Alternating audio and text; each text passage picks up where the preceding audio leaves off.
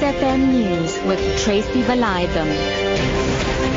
Two o'clock that afternoon, Police Minister Nathi Nhleko says the cost of actual security upgrades at President Jacob Zuma's Nkandla home amounts to 50 million rand. Nhleko is giving a breakdown of how taxpayers ended up paying 246 million rand for security upgrades.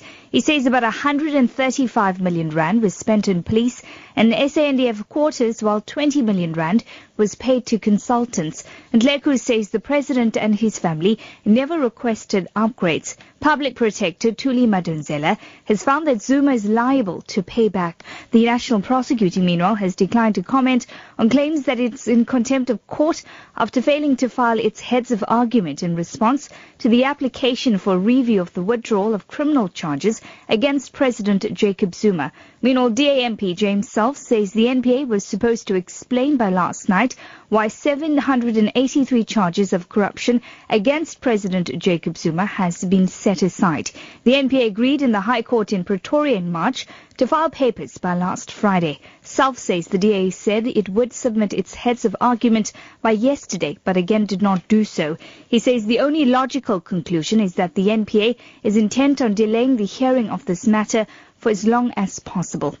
Moving on this afternoon, Deputy President Cyril Ramaphosa is due to arrive in Lesotho this afternoon to try and restore stability in the troubled mountain kingdom. Security concerns have mounted following the killing of former army commander Maaparankoe Mahao and three opposition leaders fleeing the country. Ramaphosa shuttled between Maseru and Pretoria for about a year, facilitating an agreement that led to early elections in February. Ramaphosa's spokesperson Ronnie Mamoepa.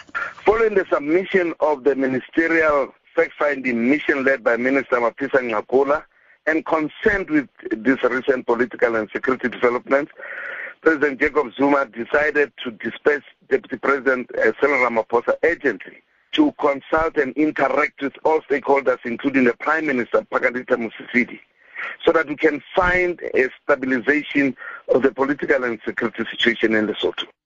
Czech fugitive Radovan Krejcir's former accountant has been added as the fifth accused in the murder of Lebanese national Sam Issa. Issa died during a drive-by shooting in Bedfordview in 2013. Krejcir and four co-accused are appearing at the Germiston Magistrates Court on the East Rand. The state has requested for a postponement so they can arrest Krejcir's son, who is current, currently out of the country. Palma Kobane reports. Krejcir's son Dennis is one of the outstanding accused in the matter, according to the state prosecutor. Dennis is believed to be out of the country. The NPA says it's making arrangements to secure his arrest. Sakile Bengu is also expected to be added as another accused in the case. Bengu was arrested last Thursday following his alleged involvement in a plot to take out witnesses in the Issa murder. The Free State government has announced that it will import more professionals from Cuba in the current financial year. The province is expecting the arrival of 200 nurses and maths teachers to help improve primary health care and teaching. This despite the criticism leveled at the provincial government for employing 40 Cuban engineers at various municipalities. Free State provincial spokesperson Makhala Mohale says in addition, the provincial government headquarters in Bloemfontein will be renamed after Cuban President Fidel Castro. They have the skills which we need. That is why they have made a, a conscious decision to help us by availing the skills to us as the country. We will also be seeing some of the maths teachers that are coming into the province to address the issue of uh, uh, uh maths literacy and we'll also be seeing the nurses that will come here because the, the greatest issue about Cuba again is the primary health care. They believe in preventative health care system. Indonesian officials say at least 30 people are now known to have been killed when a military transport plane crashed in Medan, a city in Sumatra. Reports say the number of dead may be higher. The BBC's Alice Budisatrijo reports. The flaming wreckage of the aircraft can be seen from miles away. Only the tail of the aircraft is still recognizable. The rest has been reduced to debris. The plane hit homes and stores, and there are reports that people are trapped inside the wrecked buildings.